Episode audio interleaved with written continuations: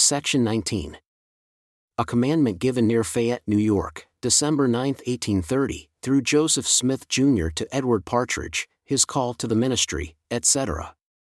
Thus says the Lord God, the mighty one of Israel Behold, I say unto you, my servant Edward, that you are blessed, and your sins are forgiven you, and you are called to preach my gospel as with the voice of a trump, and I will lay my hand upon you by the hand of my servant Sidney Rigdon, and you shall receive my Spirit, the Holy Ghost, even the Comforter, which shall teach you the peaceable things of the kingdom.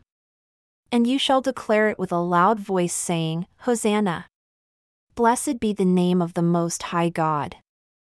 And now this calling and commandment give I unto all men, that as many as shall come before my servants Sidney and Joseph, embracing this calling and commandment, shall be ordained and sent forth to preach the everlasting gospel among the nations, crying repentance, saying, Save yourselves from this untoward generation and come forth out of the fire, hating even the garment spotted with the flesh.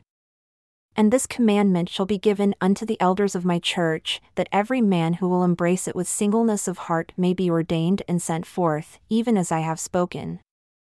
I am Jesus Christ, the Son of God, wherefore, gird up your loins, and I will suddenly come to my temple.